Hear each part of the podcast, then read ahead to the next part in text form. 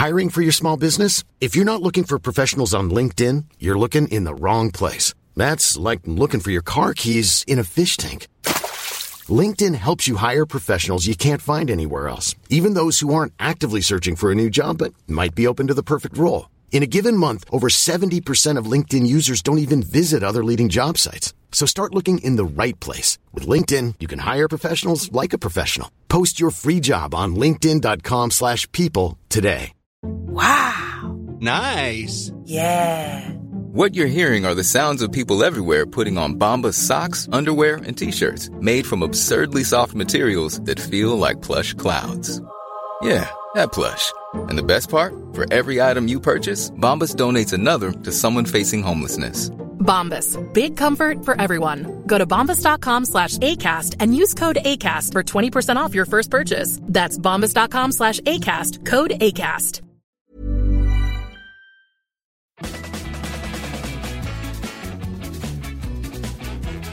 You're listening to FP Interviews. In depth conversations with interesting people.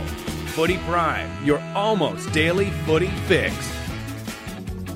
Hello, hello, Footy Primers. It is Tuesday, which means it's another interview series on Footy Prime. Very happy to be joined by my partner in crime, Craig Forrest, and Jimmy Brennan is here as well. How are you, boys? Very well. Excellent, thanks. It's spring, isn't it? Are, are, are, we in spring yet? What is time anymore? In the pandemic? I mean, what is time? We've got a World Cup in the winter. Who knows what time of year it is? True. Uh, but I'm very excited to to speak with you two, uh, former Canadian internationals, all the time, but especially now in this international break as Canada look to qualify for the World Cup in Qatar. So we've got a, a double dose of people that you know very well from the Canadian program. Uh, he played 63 times for Canada. He coached uh, Toronto FC. You know him as Dasso. He's always spoken about on this show. Nick Dasovic joining us first thing in the morning from Vancouver. Nick, how are you? I'm doing well. How you guys doing? Really good. Great to have you on. I wasn't on the, the program. I wasn't part of, of this crew the last time you were um, on the show. So I'm very happy to, to speak with you about Canada and coaching and all that. And also very happy to speak with the vice president of player health development for the Toronto Raptors, Alex McKechnie, back in the program. Alex, thanks for joining us. Good morning, and thank you for having me. Morning, guys. How are we doing? Alex, it's always great to have you on, buddy. I know you got home really late from the game in Chicago last night and been traveling around. I think you guys played seven games and ten nights, and it's hard enough being a player. But uh, how is it for you two doing all this traveling? Hey, it's um okay. You know, you know how it is in the wide world of sports. I mean, there are no days off. Today is actually a day off, but my staff will be in. I'll be in there later this afternoon or later this morning. Obviously, sleep in a little bit, but um, th- there are no days off, and it's a grind. It's a grind for all of us. You know, especially throughout the course of the season. You know, we we, we definitely face some challenges. I try to. We you know things are different uh, in in today's world of, of professional sports as as we've known it in the past. I know all you three guys there have played over the years.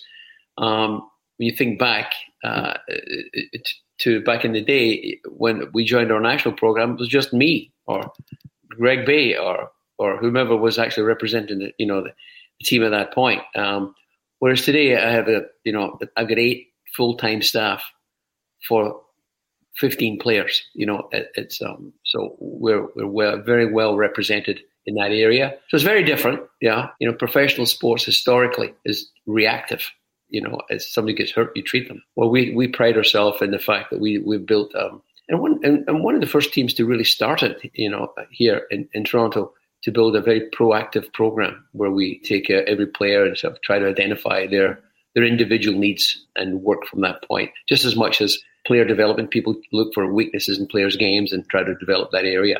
So we try to blend them both and have a, we have a program where we, we mix with the you know front office, our coaching group, and our a player health and development performance group. And then we'd blend that together and we'd try to create that, that environment of a, of a preventative care program and development program. So it's very, very different from days days gone by. Now, Al, coming from a national team program that you've been involved with with us uh, many, many occasions, um, when there's big gaps between FIFA breaks, Uh, how would you deal with that? Uh, would you be in contact with players regularly, clubs regularly, just to see where their fitness levels are, uh, preparing for what you're going to get when they come into camp? I'll give you an example of, of, what we do relative to off season. We'll finish in you know the last day of the playoffs, and, and if indeed you go to the finals, it's the middle of June, or it could be anywhere between like middle of April to the middle of June, and you're not returning again until September. You're jumping into a training camp that's going to go, as you well know, um, you hit the, you hit the ground running. You know, coaches aren't sitting about waiting there. We're in constant contact with our players all summer. You know, we build a program throughout the summer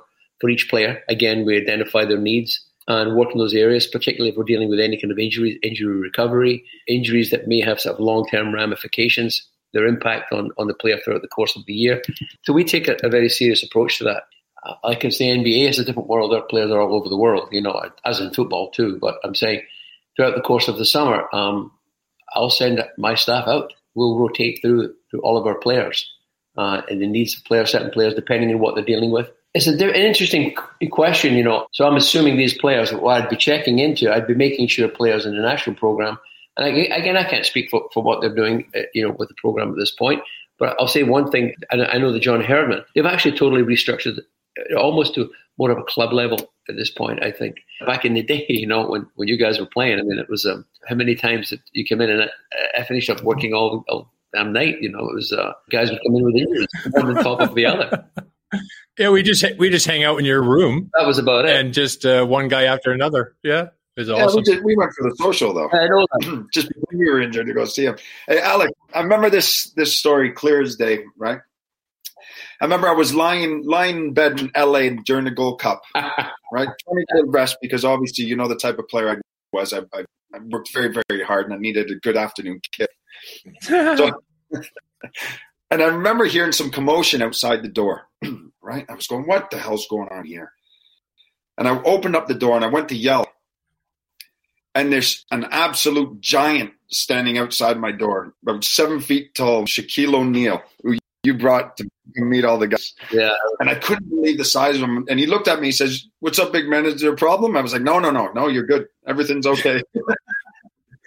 now, when you when you look at the size of these basketball players and just how big they are, how how agile they are, is there a huge difference working with footballers and with with NBA basketball players? There's an acronym I use uh, when I do a little bit of speaking from time to time, and it's BUILD build you, you build a career you build your program you're building your show here and basic principles never ever change. If you're building a house you put the foundation in. If you're an accountant this column's got to equal that column. In my world joints move so move them. You know muscles move joints so you better work them. To answer your question yeah the, the size difference is massive no question. But the basic principles don't change. It's how you utilize your skill set and it's how you utilize the skill set of people around you to make the program better everybody better the system better I have a multidisciplinary group working for me. It's about utilizing that whole group and that, that skill set in order to to access as much information as we possibly can. I'll give you a little, a little example of, of, what I mean by that. We hired a young uh, a therapist by the name of Amanda Wilkeen. Amanda's an absolute rock star in our world, a real talent. Amanda's five foot four, maybe. Some of the, the management group saying to me, well, what does she know about basketball? My comment is, well, the last time I checked, she's not playing. What I'm looking for is a skill set. Not about what she knows about basketball is whether or not she can do the job that I wanted to do. And it's a skill set that I didn't have. So about building those programs, you know, and, and working with those athletes, um, the ability to know what you need, how we can address those issues. Uh, ultimately, you create, as in the, the acronym will finish, is I, which is your identity. Your identity, you know, becomes your identity as your, your team takes on the identity of the coach. The team, t- my group will take on like really my philosophy and identities, which is we have one message, but it's a collective message every single day. That identity is, you know, when I developed some of the core stuff, the core movement, it became my identity. And it's your identity that gives you L, which is longevity. You know, that's why I'm still doing this perhaps, you know, 40 years later, uh, almost 50 years later, quite frankly. I'm so far removed from what I was doing back in the clinic in Hastings Street when I first met Craig and like 14 years old. Frank Yallop was 14 years old. It was quite a setup, really. It's like I say, it's the longevity that allows you D in order to diversify, which is so far removed from what I've been doing now. But to answer, basically answer the question is how do you treat them differently? You don't treat them differently. It's really about identifying what the needs are. Like a football player, you, are running six, seven, eight kilometers a game. We concentrate our, our rehab and our training protocols based on the 24 second clock. Because your first six seconds, to eight seconds is coming across the line, coming, you know, getting across half court, unless you're like pushing the ball. So really, when we're working with players in, in a rehab mode and in the training mode, we try to work them within, uh, you know, the, the peak. The peak work is going to work somewhere between, you know, like 16 seconds on the clock to about eight seconds on the clock, because that's those are the, the peak areas. So yeah, you have to look at the needs. I, I call it activities of daily living. Someone's um, working at a construction site or sitting at a desk. You have to address those issues answer the question are they different, physically completely different? Weight programs, for example, we've eliminated all like like squatting and all these different things that people are doing. It's just eh, you know how does that relate to basketball and where does it where does it relate on the field? And I think those are the things you have to look at. Now, having said that, working with Shaq was a completely different world. I mean, he was the first NBA player that I ever worked with, the biggest and the best. I mean, it was like there's a great story behind that. Yeah, tell us. Yeah, I'd love to hear that how Shaq became the tallest player you ever worked with, surpassing Craig Forrest. Yeah, no, not that he became the tallest player ever worked but he was the tallest. I developed a lot of the stuff on the core movement, if you remember, with the therabands and elastic bands wrapping people up, and people thought it was crazy at the time. And this is way back in 95, 96. The first player I worked, really worked with, with was Paul Kariya, the hockey player. What I can share to you, the, the pelvic dysfunctional patterns that the players see, the hockey hernia, the sports hernias. A fellow by the name of Ross Davidson, who was the Canucks doctor at the time, I was doing a lot of the work in the NHL at the point. He was he had identified some of the, the surgical procedures that were relative to the, this type of injury. He called me and said, "Look, Alex, we're going to do this together, right?" I said, "Fine." Ten thirty in the morning, I get a call. I said, "We're on our way over." Well, I'm not ready for you. I'm, I'm packed. As you guys know, Nick and, and you know Craig been in my office. We were spinning the plates. There was patients everywhere. I said, "Well, I'm sorry about it. I can't see you till one o'clock." He drove over the Arthur Laing Bridge, took a jet home, never came. So almost never happened. The following week, they were seeing, um, they were playing the Grizzlies. I get a call again. Would I do it again? 1.30? Okay, fine, but I'm not going to wait around. You know, would I come to the hotel? No. Come to my office. In the end, he finally came to my office. That was on a Tuesday.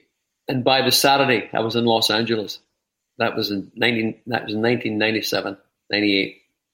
And Jerry West hired me shortly after that. That was a that's how it all happened. Amazing. Shaq brought you to LA, and all those yeah. all those years of working on the fringes at Sportsnet with Craig brought me to uh, Footy Prime, the podcast. Your your story's a little better than mine. Your story's a little better. well, no, not any better. Not any better. It's just uh, a little, just a bigger guy in it. That's all. But it was an interesting area. But I'll never forget the first time he came in my office. I don't know. It was like overwhelming. You know, it was. I, in the end, I used to say, you know, uh, um, like we should think it, each leg was worth weighed about eighty five pounds. You know, it was like it was unbelievable. I said, "You work out today?" I said, "Yeah, I did three sets of Shaq." unbelievable. It was uh, it was incredible. Yeah. Alex, why did you never work on Jimmy's right foot? Was there just no way to correct that? Listen, it's like what I always said. Why why have two average ones when you can have one great one? There you go. It's a uh, whatever whatever you got to tell yourself, Jimmy. It's yeah. great. I'll go back on that little story about about Jimmy was talking about when we came over to uh, over to the the national program. I was with the Lakers at the time, and uh, I was with the national team at the time. We were, I was doing double dipping a little bit, right? And uh, and, we came over, and um, I said, "Shaq, drive me over. You know, we'll go see the guys." He goes, "Yeah, yeah, okay." And at that point, he was he was um, he's, he was doing his police training at the time. He had lights on his car, so he flipped the lights on and we flew through the Sepulveda underpass all the way over there with his lights flashing to come over to the facility. We get in there, and the first room he walks into was actually Kevin Muldoon's, and he was lying having a nap in the afternoon in his in his underwear. and shocked, I've got the living daylights out of him. Uh, it's funny. I want to see what happened. But, uh, nice. You, you guys got some great stories. Uh, there's quite a few key words there that you were mentioning, Alex, that st- stood out to me. Uh, one of which was longevity. You were referring to, and something we've spoken about on this uh, program a lot is, you know, with the Canadian men's team qualifying for Qatar here, which they will solidify in this current round, final round of World Cup qualifiers in the octagonal cycle. They'll always be at the World Cup now, expanding to 48 teams being co-host in 2026. Um, Nick, um, you worked with the you've worked in youth football for a long time. You worked with the uh, under 20 side. You were the the coach um, at, at, the start of the last decade. Uh, you've worked with several of these players. You know these players very well. Um, as a as a coach, but as someone who uh, you know as a former player has real real ties, and uh, I'm sure uh, you know has wanted for a long time to see this this team continue to improve. What's it like to see the stage that they're at right now? Yeah, I, I wouldn't say surreal, but it's it just it almost happened overnight. It felt like You know, we were a struggling nation, and just it's like bang. But the one thing, and then you know, Alex mentioned about John. The one thing that they've done very well is they've, they've done a lot of scouting and networking, and they found players abroad, like in different countries, guys that had dual nationalities that were maybe playing. I can play for you know whether it be Jamaica or England or whoever it was, and they're now becoming part of our country, and he's enticing them in, and then. Um, and he's quite quite firm about hey if you don't want to be with us you're not going to be with us. So you know he's getting buy-in from everybody. And and then we've got you know i think the academy structure in canada has helped but not just tfc in montreal and vancouver but there's the the, the independent uh, academies in, in ontario that started the whole process um, where i think at one point we had more kids or more players playing in the national team that were from the private academies than actually from the professional academies so there's a there's a big support. A lot of people put a lot of money and time and effort into it in the background that need to get a lot of kudos for what, what's happened. But in general, we've got we've got a population. We've got we're very diverse. You know, we've got a incredibly diverse population, and now it seems everybody's gravitating towards football as opposed to different sports. And I just think that we're on, on our way to, like you said, to qualifying regularly for the World Cup. I know right now, if I was sitting in Qatar and when the when the draw comes, I wouldn't want to face Canada. I really wouldn't. I think I think we're kind of an un- unknown, but we're getting to become known with one of the best left backs in the world. To say one, you know, Cyle Larin in Turkey, you've got Jonathan David doing his thing in, in France. We're we're a team to be reckoned with, and I think um, it's exciting. It really is, and it's it's something to be proud of as, as a whole nation. And uh, uh, yeah, it's changed. It's completely changed from when it was when we played to what it is now, but in in a, in a much better climate. So yeah, I think everybody's excited about what's going to happen. And Dasso, don't you think that the important thing too, with uh, 26 being a guarantee, uh, that we can build on momentum uh, as opposed to looking back at 86, a one-off uh, did a certain amount of development uh, for future players and you know the game 2000 Gold Cup, uh, the run in 94 World Cup qualifying. these different events, but nothing that was sustainable winning that we could really build on. I think we've seen that with the women's program over the last 20 years, if not certainly the last 10, uh, with sustainable winning. And now with the Canadian team in this situation, don't you think that we're in a in a position now to to build a, at a level that we that will never look back? Yeah, I mean, you've got you think back to the 86 team. The reason why, and I wasn't, I was just a youngster, you know, 15, 16, hoping to play for the team one day we the and Alex, you can correct him. I think the NSL went under 94 or 84, sorry, and then those guys had that whole process from the 70s into the 80s that brought them into the 86 World Cup because qualifying was obviously pre 86. So they had that dynamic of playing in a league and being in a CONCACAF environment. And then the league goes under, and then we have the CSL in the late 80s. But is it is that really the type of quality that you needed to go and compete at the highest level? That's where most of us were playing. There's just a few guys spread around the world like yourself and some others, but it wasn't a big group. Now we have everybody. Our top guys aren't even here. They're they're abroad. They're and they're not just they're not playing third division or second. They're playing top top countries and top worlds, and I think that's a really big difference that we're seeing right now. Um, and then we've got the CPL coming underneath the MLS now. We've got an infrastructure. We've got League Ones popping up around the province for the younger players to get their feet wet. Uh, the 17 to 23 year age gap is starting to, they're finding solutions for those kids so we're not losing them at 17 or 18 or 19. They're actually gaining momentum and playing. Um, it, it, it's just different, and uh, and, and it, it, was well needed. And I think now you're going to see. I, I, don't think there's any turning back. I really don't. Um, you know, we're talking about what's going to happen in, tw- in this next World Cup. I think what's going to happen in 2026 you know, it could get scary for us, meaning scary good. I mean, we could have an incredibly fantastic team come 2026. So it's it's going to be this next six years is going to be a fun ride and a really fun ride for our country and for the people. This octagonal qualifying stage has been uh, incredibly fun to watch for for any Canadian supporter. John Herdman said it and kind of joked that um, everyone's you know, a bit sad to see this this qualifying run come to an end just because they've had so much fun over these over these last six months. One thing that we've seen, you know, as the pieces have changed, obviously Alfonso Davies not going to be involved in in this window either. Um, there's so much depth there. there. There's always like someone new in each window that has been able to kind of take over and take some of the spotlight and just show how good they are. I don't think that he's made a mistake anywhere as far as selection, um, substitutes or anything. It's just gone perfect. But at the end of the day, if you're the national team right now, you guys know Dasso and Jimmy, the, the job is not done yet. in their minds, they want to pick up three games. They want to finish top. They want to keep that consistency and that quality. The winning becomes a uh, it becomes contagious. So that's what they'll be looking to do. They'll be looking to pick up three points, not just a draw in Costa Rica, but that's going to be a difficult game because remember it's the only game they played in Central America. In this round is going to have a full stadium. The restrictions with COVID have given them a benefit of going into San Pedro Sula and Honduras and things like this with not having to that have that real lion's den experience, Alex and Dasso and Jimmy that we know about. So it's going to be difficult in Costa Rica. It's going to be loud. It's a must win for Costa Rica. It'll be really interesting to see how that one goes. Well, if you, I think Alex mentioned the one word identity with when he's talking about building a structure, infrastructure. John, John has built a culture, uh, and I think uh, it's not so much the players it's he's got a culture that he's built on and he's got the you know brotherhood and family and i, I think that he's stuck to it and he's and, and, and, when you get that surrounding of guys know what to expect when they come in and he won't take anything less than that. I think that's just, that was the start of the whole process. Um, you know when you talk about how you know you go into costa rica and you know full stadium these guys are playing like you know Atiba's at Besiktas playing Galatasaray in front of fifty thousand people that are that are 10 times worse than you know Hondurans or whatever you want to talk about. So I don't think I don't think we I don't think that that's an issue with this group of guys. I really don't. I, I think they'll actually feed off of that more than anything else. Uh, I think when we played in the 80s, it was actually scary.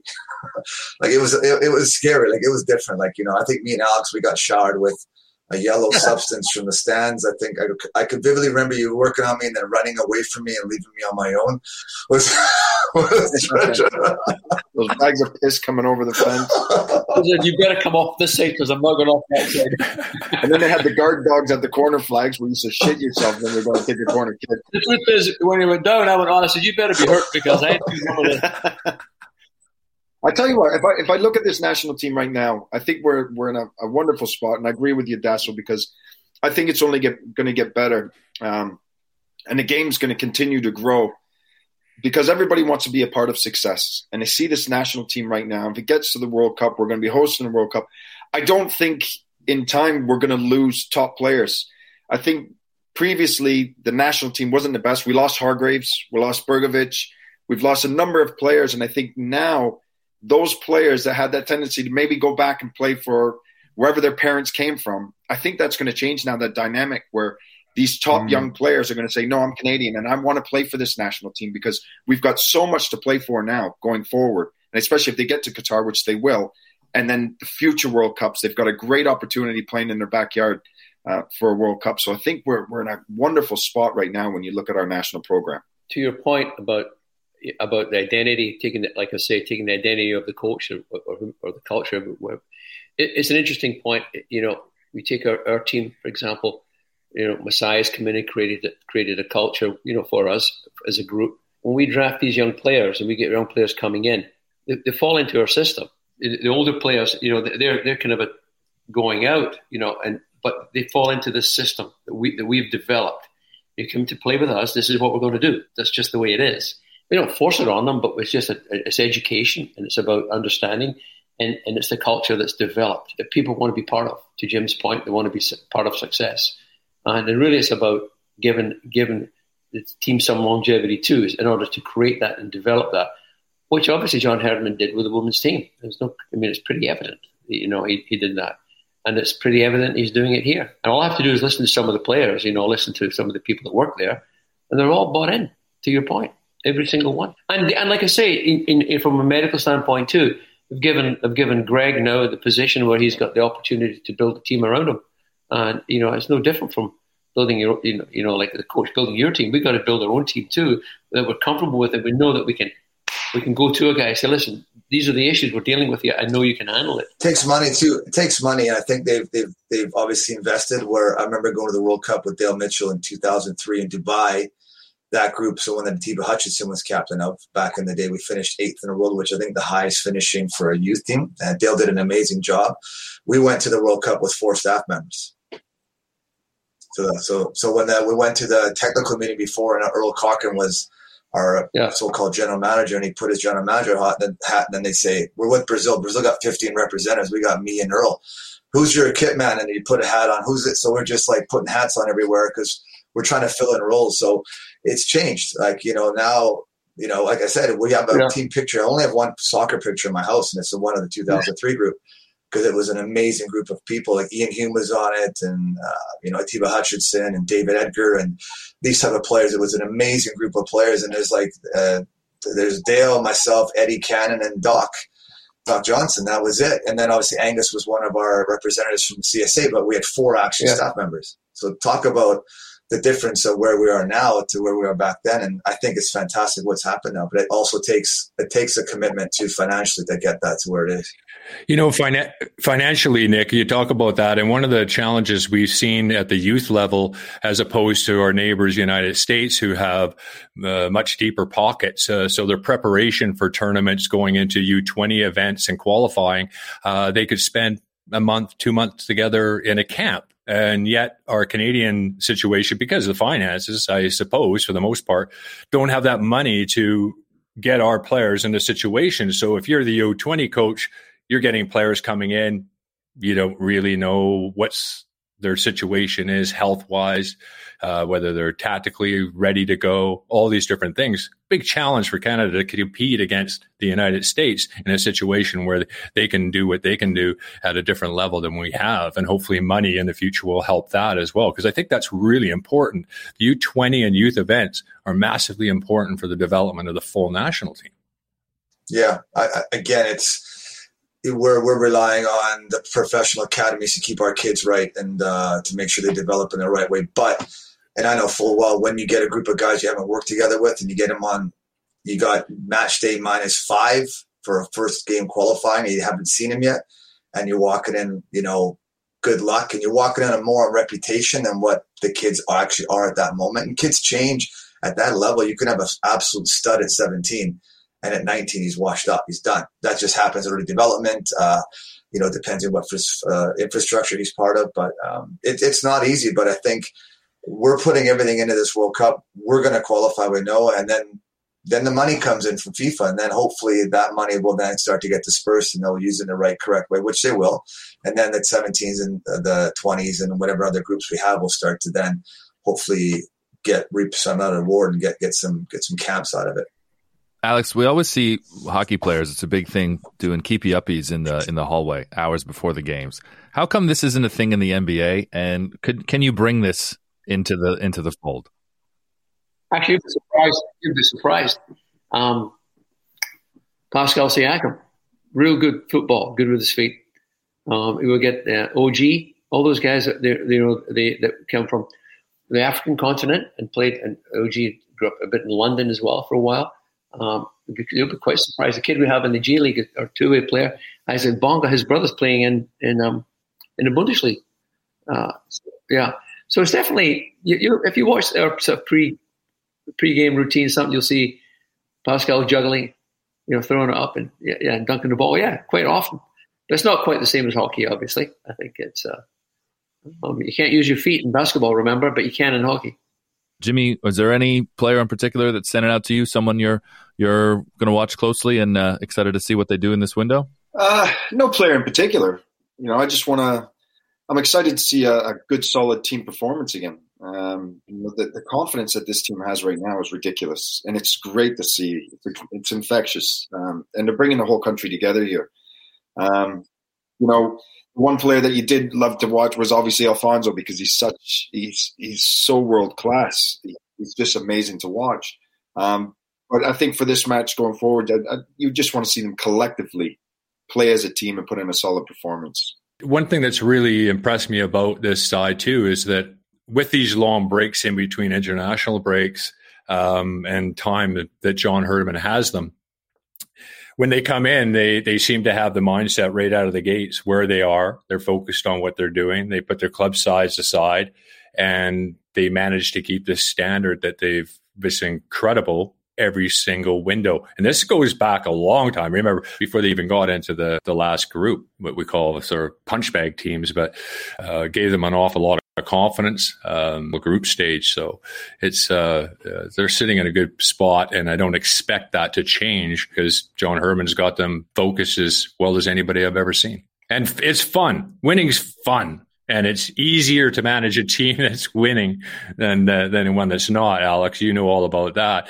Right? And uh, it affects everybody uh, from the players to the staff. Everywhere down. So when the team's playing well, things are happy. Sometimes a result on the weekend at club level is going to make your rest of your week really, really good. If you lose, can be absolutely miserable. I think Alex is over it because his fingers are killing him from all the NBA rings that he's got. He's like, bullshit, I don't want to win nothing anymore. I can't keep them on. Use him as napkin holding. How many, how many rings do you have now? Six. Six. Six rings. Yeah. and, a, and a couple CSL, you know. Don't, don't forget those ones. The 86ers. They were big. The rings weren't, but the they, they were big. Big moments for you. CSL, they got charms. yeah, big ring. Nick, Nick, I have a question for you. Did, did you coach Alfonso? I did not. That's why he is where he is.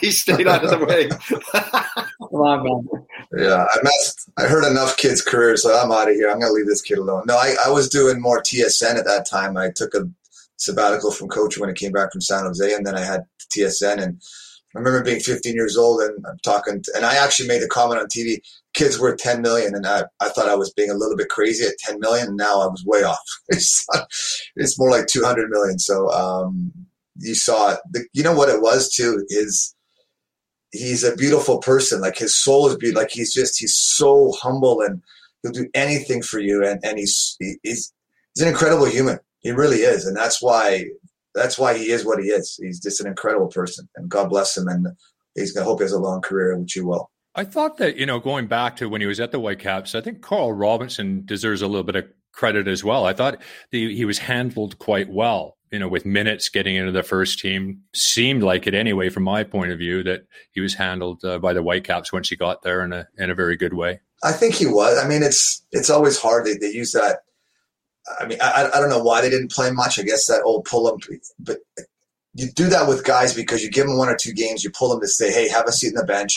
You wouldn't have to do that with Fonzie, to be straight honest with you. He just there's a story of him coming, getting his first game with the Whitecaps. It was a Wednesday night midweek game, and the next day he goes to school and class at Burnaby Central, and and then after school he goes to train with the team down at Burnaby Lakes where they were based before, and he comes down. They're like, "What are you doing here?" Like, "I'm coming to train." He's like, "No, you're a first team player now." He's like, "No, no, I want to train."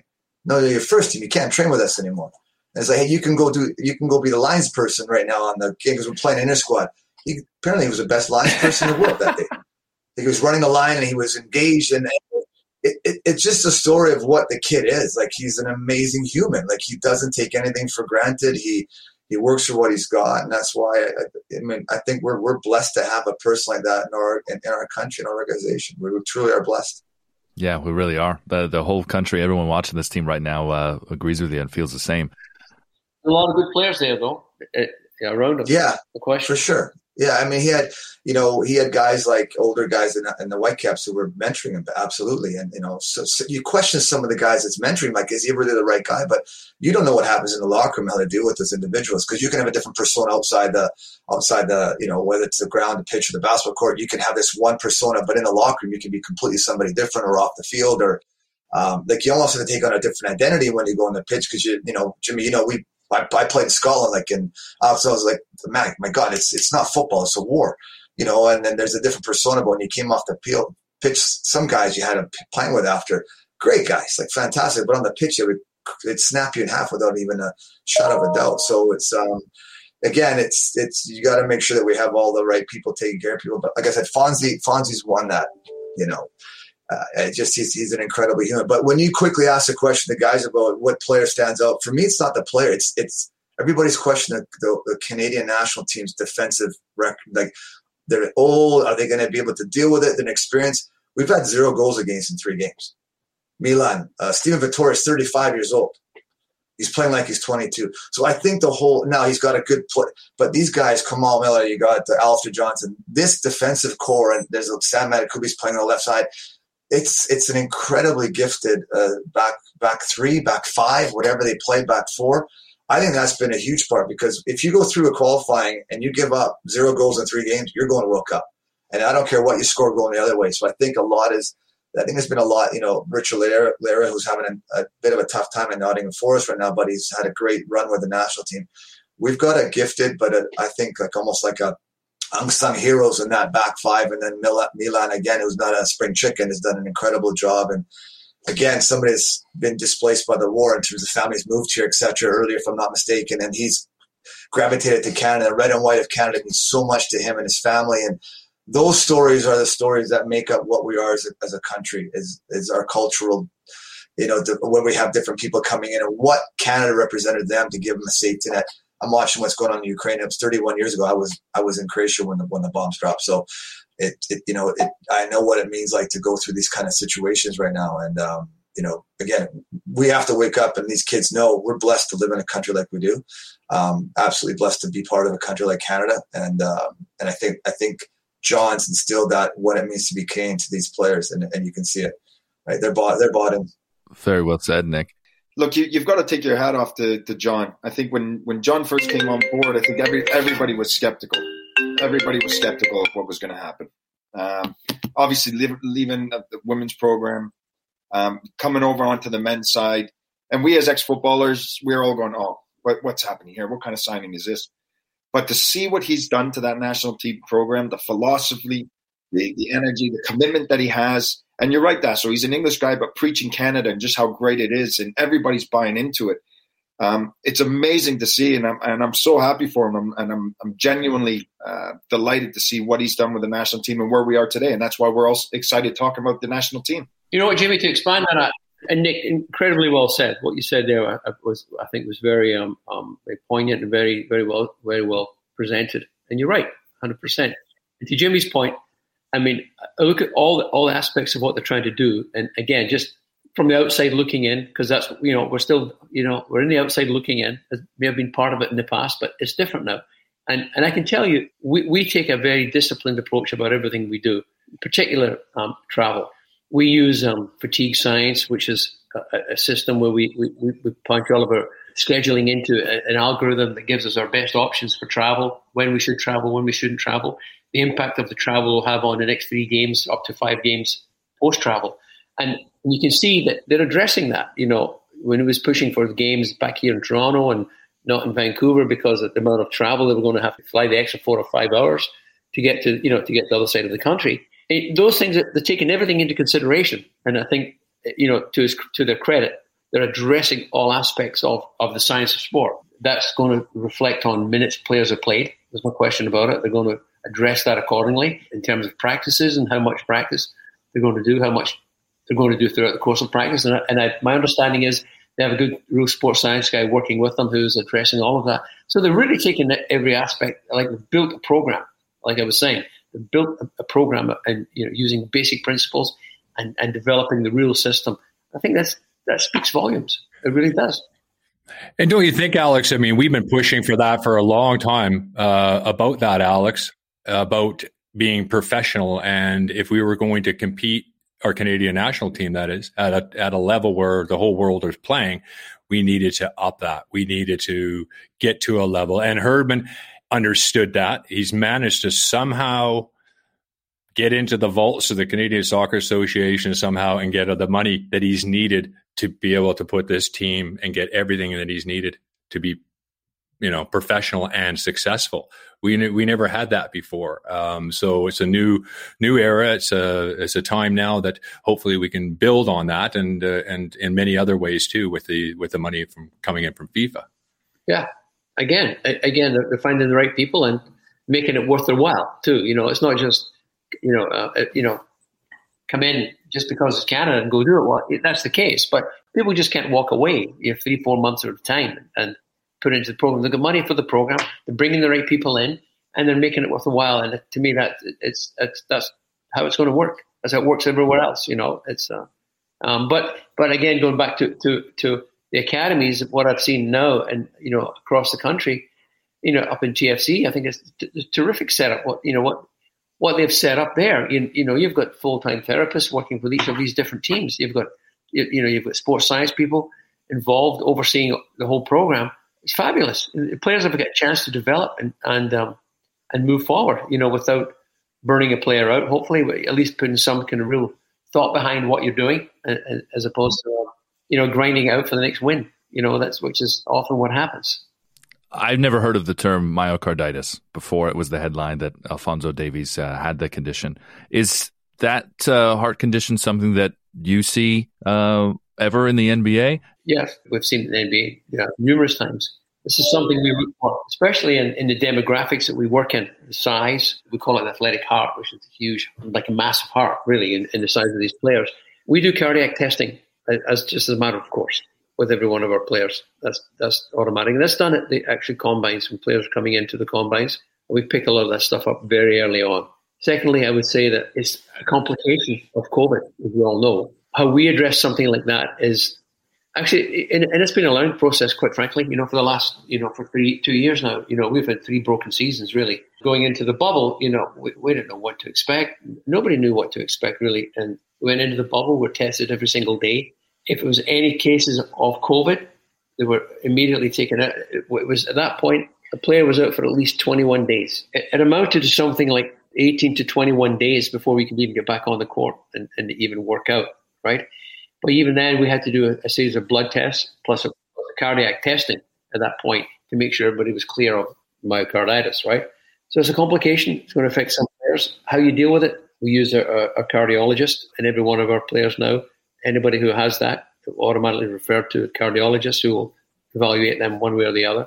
I don't know if anybody who's had COVID. If you haven't, I can tell you that I got it. It affected me. Obviously, a bit older, but it definitely affected my just walking. You know, I was fighting for air. You know, and and I, I kept thinking back. My goodness, we expect players to go back and play. That was my immediate reaction. You know, to it, and having experienced a little bit of it myself, I started questioning myself on it. You know, at, at what at what point do we send players back here? You know, and so, but it's definitely there. You know, I think deal with it and consider it. Myocarditis is is a, is it can affect anybody. We do it's a complication, and obviously they're going to take that very seriously. They're going to really nurse him back very slowly. As far as I'm concerned, I think that's what would happen. And he'd be under absolute care of, of a cardiologist, 100%. Well, guys, this has been a lot of fun. I'm glad we got to tell some old stories. Uh, I'd love to hear hear some more in the future too. Um, Nick, you you're in charge of the uh, U19 team. Um, just quickly, kind of how how's the season going? Uh, started so far, and and uh, what's on the on the near horizon for you? Yeah, actually, since the pandemic, I've had about six jobs at the Whitecap just because the way things have gone. So um, uh, you just try to help out any way you can, just with the infrastructure how it was going. Obviously, now we're in a better spot, and we're gonna have uh, we have a, a, second team which is called MLS Next Pro. Uh, they're gonna we're playing in the MLS two per se. It's the next pro platform. Uh, so I'll be part of that team as well. Well, that's what I've not with the 19s anymore as of now. So um, the season starts this coming week. Um, so it's, it's, it's, it's, it's actually an exciting moment because it's an age group that I'm really familiar with and that I have a lot of passion for. It's a 17 to 23 um, age group that we lose a lot of those kids. So I'm looking forward to it. Um, should be should be fun year for everybody. Hey, Des, are you still uh, using the rollerblades to get to training? Like you did it back in St. Johnstone? Do you know what I do? I uh, I ride my bike to work every day from North Burnaby to UBC. So it's about a 20K jaunt and 20K back home. So I do about 40 to 50K a day. So I put about 200, 250 a week, which is about eight to 1,000K a, week, a month on my bike. So um, it's it's been awesome. I love it. Rain or shine. Um, keeps you fit, keeps your wheels spinning. I had COVID as well, Alex, for but it it didn't hit me as hard and two days after COVID, I was back on the bike doing my uh, 50k. So um, yeah, doing my part for the for the environment, pal. Trying to uh, plus, I think uh, gas is over two bucks a liter. So I've got a bit of Scott. I got a bit of Scottish in me from my six years there. So. hey, you can't say that. Pockets are long and the hands are short. The arms are short, as they say, buddy. So alligator arms. Unbelievable. unbelievable. Hey, listen, guys. Uh, honestly, thank you for having me, but I really have to take off. You know, I gotta I got a job to do here. Great to chat with you. Thanks for sharing some stories and insight. don't tell my wife she thinks I'm working. Don't tell her. Thanks, Al. You're brilliant. Thanks, Alex. Cheers, Al. Be good, pal. Cheers, buddy. Yeah. Good to see you guys. Great chat. I love those stories. Well, I think we've just about handled everything and covered everything, certainly from the national team point point of view, and uh, and even uh, Alex helping out with Fonzie in this situation. Obviously, you know, Alex is so professional; he's not going to talk about Bayern's medical staff or what they're, you know, doing with Alfonso. But it was nice to get uh, his opinion on how they would do things uh, at the at the Raptors, and um, very interesting, very interesting times. And uh, it, you know, it it it still wouldn't surprise me. Um, if Alfonso shows up for the Jamaica game, obviously not in the squad, but uh, shows up and and part of the squad and and the celebrations hopefully uh, on the 27th uh, you know so yeah you never know you never know uh, but again it's all down to Bayern Munich really yeah absolutely but the next time next time Dasso's on we got to get some of the stories from him about his time in France and then also St. Johnstone St. Johnstone because he's got some great stories of his time there France was a disaster, buddy. Yeah. Why was France a disaster? It started a disaster. I left. I left Canada uh, on a flight to join a team that was in the second division, uh, which was decent level in France. And I got on a flight, and when I landed in Paris, my buddy was picked me up, and he showed me the newspaper that day, and it said uh, my team was called Saint-Brieuc. They got relegated to the third division because of financial issues. And I looked, and it's like, "What do you want to do?" I'm like, oh. so that's that's how it started. And and then I had the pubic symphysis there. I had the issue with my, I was taking medication for my apparently back stuff. That was it was just all over the shop. It was just a disaster year.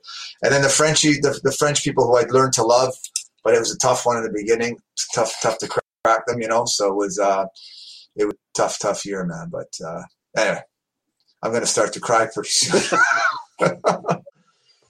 I've had therapy. Dasso, if you if you guys didn't know, is the uh, number two greatest foreign player ever to play for, for St. Johnstone. How about that? How about that? And my buddy uh, Ser- Sergei Baltacha, who we've been talking about, uh, uh being uh, my time saw him uh, in Ukraine and Kiev, and the first Soviet player to sign for an English club, ended up going to St. Johnstone and pipped Dasso for the best international player ever. if you're not first, you're last. hey, there was there was only just you know there's only three internationals that ever played for St. Johnstone, so it's not bad. I'm pretty good. You're a legend up there. I think I think the one day I remember living in Scotland. I get a phone call from Jimmy one morning. He can't stop laughing on the phone. I'm like, what's? And apparently Jimmy helped me there was a video on it was like Soccer Saturday or something where I was in a wall. Oh yeah. So I, we're watching, watching Soccer I, Saturday, right? Do you remember Soccer Saturday? Of course, with Graham Leggat. Yeah, that was my introduction. No, no, no, no, no, no, no, Oh, what was it? Oh, in the UK, right? Soccer AM. Soccer AM. Right. So we're watching. I'm sitting there watching Soccer AM. I'm having a little cup of cup of tea, and they show these blooper clips, right, through all the leagues in in the UK. And all of a sudden, I'm sitting there having my tea and there's this guy that just takes this rocket right off the face. And it's you know you know those you know those blow up punch things where you punch him and then he just comes straight back out? You know they go down? That was Dasso went straight down. The tea I spat my tea all over all over the TV I called him right away. You made soccer AM. How's your nose, by the way? And that was when he'd be passed out, and they'd say, you know, you know, how you doing? Like, you know, how many fingers? And he'd yell, Tuesday. okay, he didn't know where you were, and it's like there was no. He just went and played again. That's the reason why I'm the way I'm, I guess. But the best part then, I think you had a bad day because I called you and you said, ah, it's not a good one. What happened? I got subbed today that happens. He goes, no, no, the gaffer sub me went into play. was it David Black? You know your shit when the manager takes you out and actually takes your spot. I was thinking. I think he. I think he played every position. I even think he went in goal one time because the keeper was having a nightmare. I think he pulled their best. Best, you're out. I'm going in. What a situation that must have been. And you know, I, am like disappointed we we don't see that more. Um, the, the, I forget his name now, but uh, he'd retired and taken over Swansea. Remember their last season in the Prem? Monk, Monk. It was Gary Monk. That's right. It was it was Gary Monk. Yeah. And I thought he was going to be, you know, be proper player manager and uh, yeah. sub himself in, but he didn't. He just uh, he just became the manager after that. But that that's something I, would love to see more. But I think I think all you guys on the sidelines would uh, have had quite a few moments where where you'd like to get in there and play yourself based on how things are going listen, you you it's the worst thing in the world playing with a player manager. Mm. Because as the game's going on, you see him looking over the bench. Get the left back off. He's having one. And all of a sudden, you're off. We need a striker. Get this guy off. and pla- and then you just find yourself just passing him the ball all the time because he's a gaffer. Here, give him the ball. He wasn't a bad player either. Bloody was all right. Decent player. I think I think the best story for Jim, and it's an easy story when we used to travel with the national team, and it was a little different back then. We we would you know we would enjoy one or two nights out as we do, and we would get together. We were like a family back then too, but a different type of family. But um, I remember Jim Brennan's duffel bag was like stacked, pull, just full from top to bottom, big, almost like a hockey sized duffel bag. Had about a layer of clothes this thick, maybe an inch of football stuff, like you know, one t-shirt, one tracksuit, maybe one pair of socks. And when you lifted that up, then you had the golden. It was like going out gear that you had for like a month. you had everything in there. I used to whistle, and then my, my, my my drawer would open up, and all of a sudden, this pair of shoes would come out, jeans would come out. Come on. I wonder if the guys do that now. I. I, I, you know, I, I don't. I have my doubts that it's the same sort of environment. I, I really do. I think they're on their phones and they're more interested in Twitter and Instagram and Well, you can't though because with social media though, it's not even about them being on it. It's about them going out somewhere and then social media Mhm. hammering them, right? Mm. Um, you know, you know that that's it's it's a whole different culture. Um, but yeah, I, I agree. I remember that coach said the teams. It's like before. It's like, do you guys want to go out? Like, just you're allowed to leave the hotel. Like, go for a walk or put some jeans on, go for a walk down the beach or go for a dinner somewhere else. No, we're good in the hotel. Draw, you know, blinds drawn, uh, all their different apparatuses around them, and that's what it was. And it's just it's a different different culture now, right? They they they have everything at, at their doorstep, right? So a little different. I, I didn't prefer. I prefer being out. we would have found a place out in Florida somewhere. Nobody's going to be using social media. yeah, Yeah, but we didn't have PlayStations and Xboxes either. Yeah, yeah, yeah. No, whatever. It's it's. But like I said, I think I think uh, going back to that group, it's a, it's a focus group. Like they got they got uh, a right chance. This group, so it should be fun. We, we worked hard and we had fun. Oh yeah, And we were close. Yeah, we were very close. You know, and but anyway, that's that's the back those days, living the now, as Bill and Ted say, living the now, right? You know who that is, Bill and Ted? I, I know I know the reference. Okay, well, it's a it's a movie. Keanu Reeves, Keanu Reeves, best actor in the world. Yeah, we know. We know what it is. Well, maybe that's one I'll have to pull up again. Um, I'm a big Ke- big Keanu guy. I, you know, I just learned he was Canadian. I didn't even know he was Canadian. Yeah, What are you talking about? You didn't know. This is the man that was giving me shit the other day about culture and this person, that person, and you don't know Keanu Reeves is Canadian. It's funny how it comes back full circle. Eh? Have some of that, Brennan. Have some of that. No, you're right, Jimmy. You're right. yeah. Who, who's that? Who is that guy? That world famous guy we were talking about the other day? that We had no idea. Who. Let's see if Dasso knows him. Guaranteed Dasso knows who Lin Manuel Miranda is. Oh yeah, he's the uh, the advocate for the political guy, right? No, No.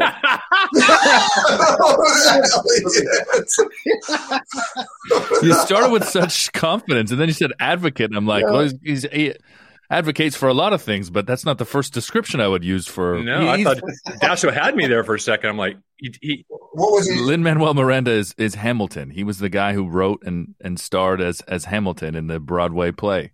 Is he still what what play? Hamilton? see? no, seriously, what play? Because I heard Linda. Is, is it Star Wars? what are you talking about? Cats. I think that's the perfect way to end this show. It's a perfect way to end this show. So we we took a conversation about Xavi and what he's done at Barcelona, and somehow took it to Broadway and Lin Manuel Miranda, and it's carried over into this show two days later. Interesting. That that's so that's just how things roll here in Footy Prime, buddy. No, interesting, interesting. I'm, I'm glad you mentioned Xavi because there you go. A person that was a part of the La Masia culture, Barcelona culture. He's come in there and he's changed. But I tell you what, it's not just a playing philosophy, and and this is a huge one. I think that people talk. I listen to Alex. Alex is an interesting character, man. When you listen to Alex talk, you can learn. I was doing taking notes while I was talking. Um, they're talking about building a culture identity. Um, and a lot of people talk it. They have these things, PowerPoints. They got these slides, and here's what we're going to do. And then when it really comes down to, they don't do it. They don't. They don't fulfill those those, those pillars of the club, whatever. Yeah. Barcelona with Xavi. If you're, I hate to say it, it comes back to the legacy. If you're a dickhead, you can leave the club. Yeah. And I think that it, they have their number one culture is, is is humility. If you're not humble, you're gone. And I think that's a huge thing that a lot of clubs miss in, in their in their building of their culture is, is the humility factor. Um, yes, you're going to get arrogant people, but you still can have that hum- the humility amongst a group. And I think that's what basically Xavi's brought in there. It really has, and it's just completely changed the team. Pep, Pep did the same as well, didn't he? Hundred percent. He got rid of Thierry Henry, Ibra. He got rid of Ronaldinho. Like if he didn't get rid of Ronaldinho, uh, Messi was done. Messi was already starting to party with Ronaldinho. Pep looked at him and goes, "I got to get these guys out of here. Let's go. You're out. You're out. You're out. You're out." Yeah. Uh, you know, obviously Ibrahimovic can't stand him. Calls him the philosopher. They have their little bit, but you know, people that question Pep Guardiola's quality.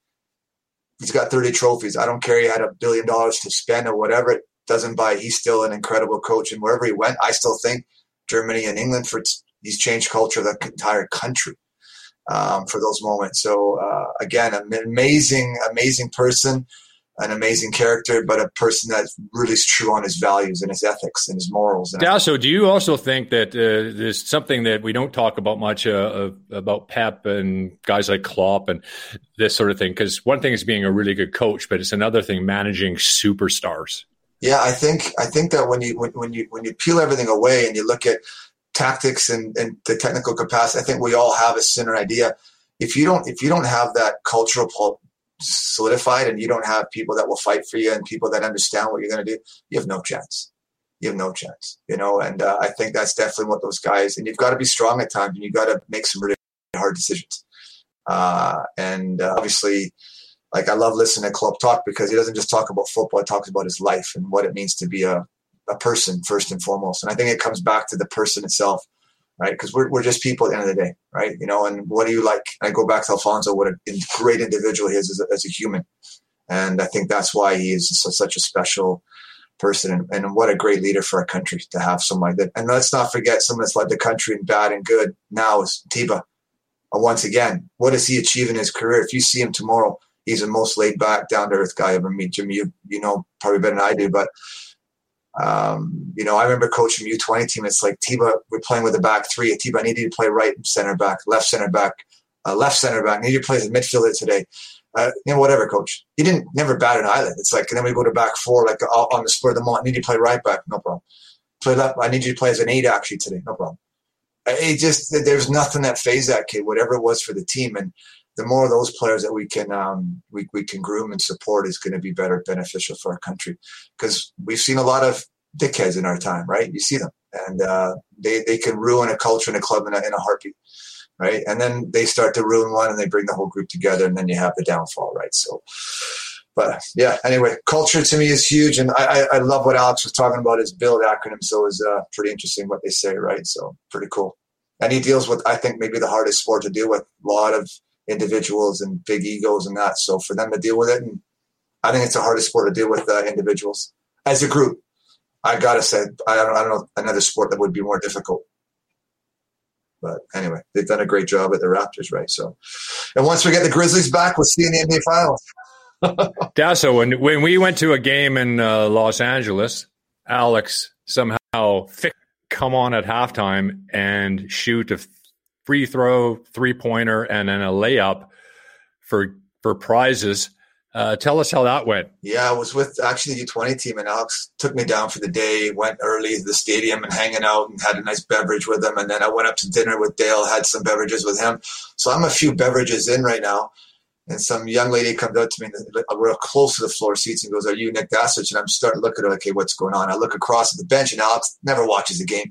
He's looking at me and laughing, and then next thing I know, I'm underneath the basket just before the end of the halftime, wearing a Santa hat, and uh, it's just before Christmas, and they got me out there, so I didn't know what's going on. I go to the center court, like, and the guy has a microphone. Hey, who do we have here? It's like, you know, Nick. It's like, okay, here we go. So I had to shoot a, a three pointer, like cold and after a good ball of red. Well, I, I, I, take a bounce, I throw it up, and I hit nothing but net on the three point. I swish it, and it's like the fans go mental. And then, well, then I go and hit the and I go hit the free throw, and I crocodile like just alligator my arm, and it dropped like three yards short. And then I got the old jeers. And anyway, so I and I put the layup in. So I actually shot sixty six percent from the field in, at. Uh, at, in LA, it's not bad. Some guys don't get that, don't have that shooting percentage. So through two for three is pretty good. And I got in your whole I career. Got, yeah, and I got some uh, some jackets that some nice gentleman on the streets was wearing after in LA. so uh, leather jackets and some bags and stuff. Yeah. But it was a it was a good laugh. Yeah, it's a good laugh. So I hit a three pointer at Staples Center. We used to go to uh, a lot of LA games back even when they were at the Forum. Alex would uh, invite the whole team along. Yeah. Uh, great times. We won Gold Cup too, didn't we? Yeah, I Did was we? injured. I don't like the Gold Cup stories. I was injured. Yeah, Dasso had to have surgery. Yeah, I'll, I'll share my medal with you. It's it's fun. I think I got a medal from Les because I had an extra one. But they had remember the three guys, me, Birchie, and Bent were all uh, Jason Bent were all injured. All three center mids. That's And it's like the guys ah, we don't have anybody in the middle. And I was supposed to meet Waddy in London. I was getting my operation on my ankle. That's why I didn't go. And I was supposed to meet him for drinks or something. I was going to fly down there after my op. And he's like, that's so I can't make it. We're actually in semis. It's like, we, like all right. So, uh, yeah, that's uh, that was an amazing run for the country, too. An absolute amazing run. So You should have been there. I was in heart, but I wasn't there. That was Yeah. good. That was an awesome experience. Big part of the team you were. Yeah. Anyway, we did qualify to get in that one. I was part of that. Remember in LA we had to qualify for it? That's right. Yeah. Dasso, thanks a lot, buddy. Be good. Thanks, Cheers, buddy. gents. Have a good day. All the best with uh, with this new season, man. We look forward to keeping an eye on it. Krager, Beautiful. uh, Krager's watching USL games, keeping an eye on Dicchio, so we're going to make sure that he's watching MLS Next Pro as, as There you frequently. go. No favorites. All right, boys. Yeah, and Frankie Yallop too. My- Frankie Yallop's in Monterey, so him and Deech are uh, up against each other, Ca- California mates. Competitors. By the, by the way, if you get a job, Yeah. go to Monterey. It's incredible, man. Jimmy should be calling Frankie right now to get some work out there. Such a beautiful spot. Anyway, boys, be good. It's been good talking to you. okay. Good, be good. Ciao. Ciao, ciao. Bye, guys. Thanks, Dasso.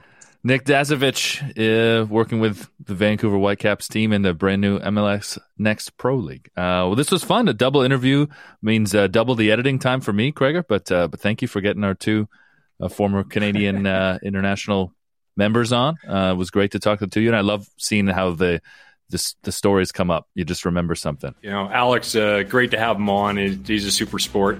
Got home at three o'clock from Chicago after the game uh, against uh, Chicago, and uh, to come on this morning, as tired as he was on a on a work day. The rest of them are off. That's uh, he's always he's always great, and we'll get him on as much as we can to talk class. just like you two guys. Well, uh, we'll be back tomorrow with another episode of Footy Prime. So uh, until then, as Sharma would say, cheers for listening.